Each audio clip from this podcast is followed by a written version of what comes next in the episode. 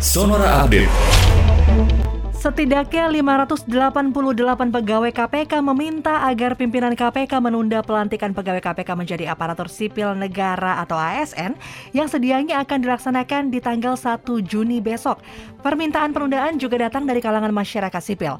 Para pegawai KPK tersebut meminta pimpinan KPK mengundur waktu pelantikan sampai ada kejelasan terkait status 75 pegawai KPK yang dinilai tidak memenuhi syarat berdasarkan TWK.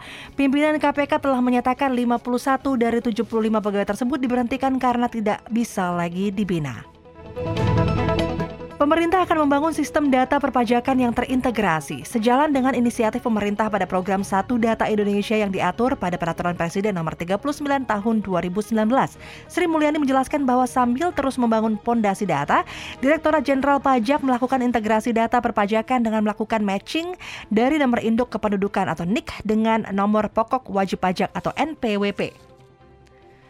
Kasus penembakan kembali terjadi di Amerika Serikat. Sejumlah orang menembaki kerumunan konser luar ruangan di Florida pada minggu pagi lalu. Polisi setempat dan media lokal menyebutkan aksi penembakan paling akhir ini menewaskan dua orang dan melukai lebih dari 20 orang. Media lokal menyebutkan tiga orang keluar dari mobil SUV putih dan menembakkan senjata dan pistol ke orang-orang yang tengah berkumpul di El Mula Banquet Hall dekat Hialeah, sebuah kota di daerah Miami. CNN mengatakan 20 sampai dengan 25 korban luka dibawa ke rumah sakit setempat. Gubernur Florida Ron DeSantis mengatakan otoritas negara sedang bekerja untuk menangkap para pelaku.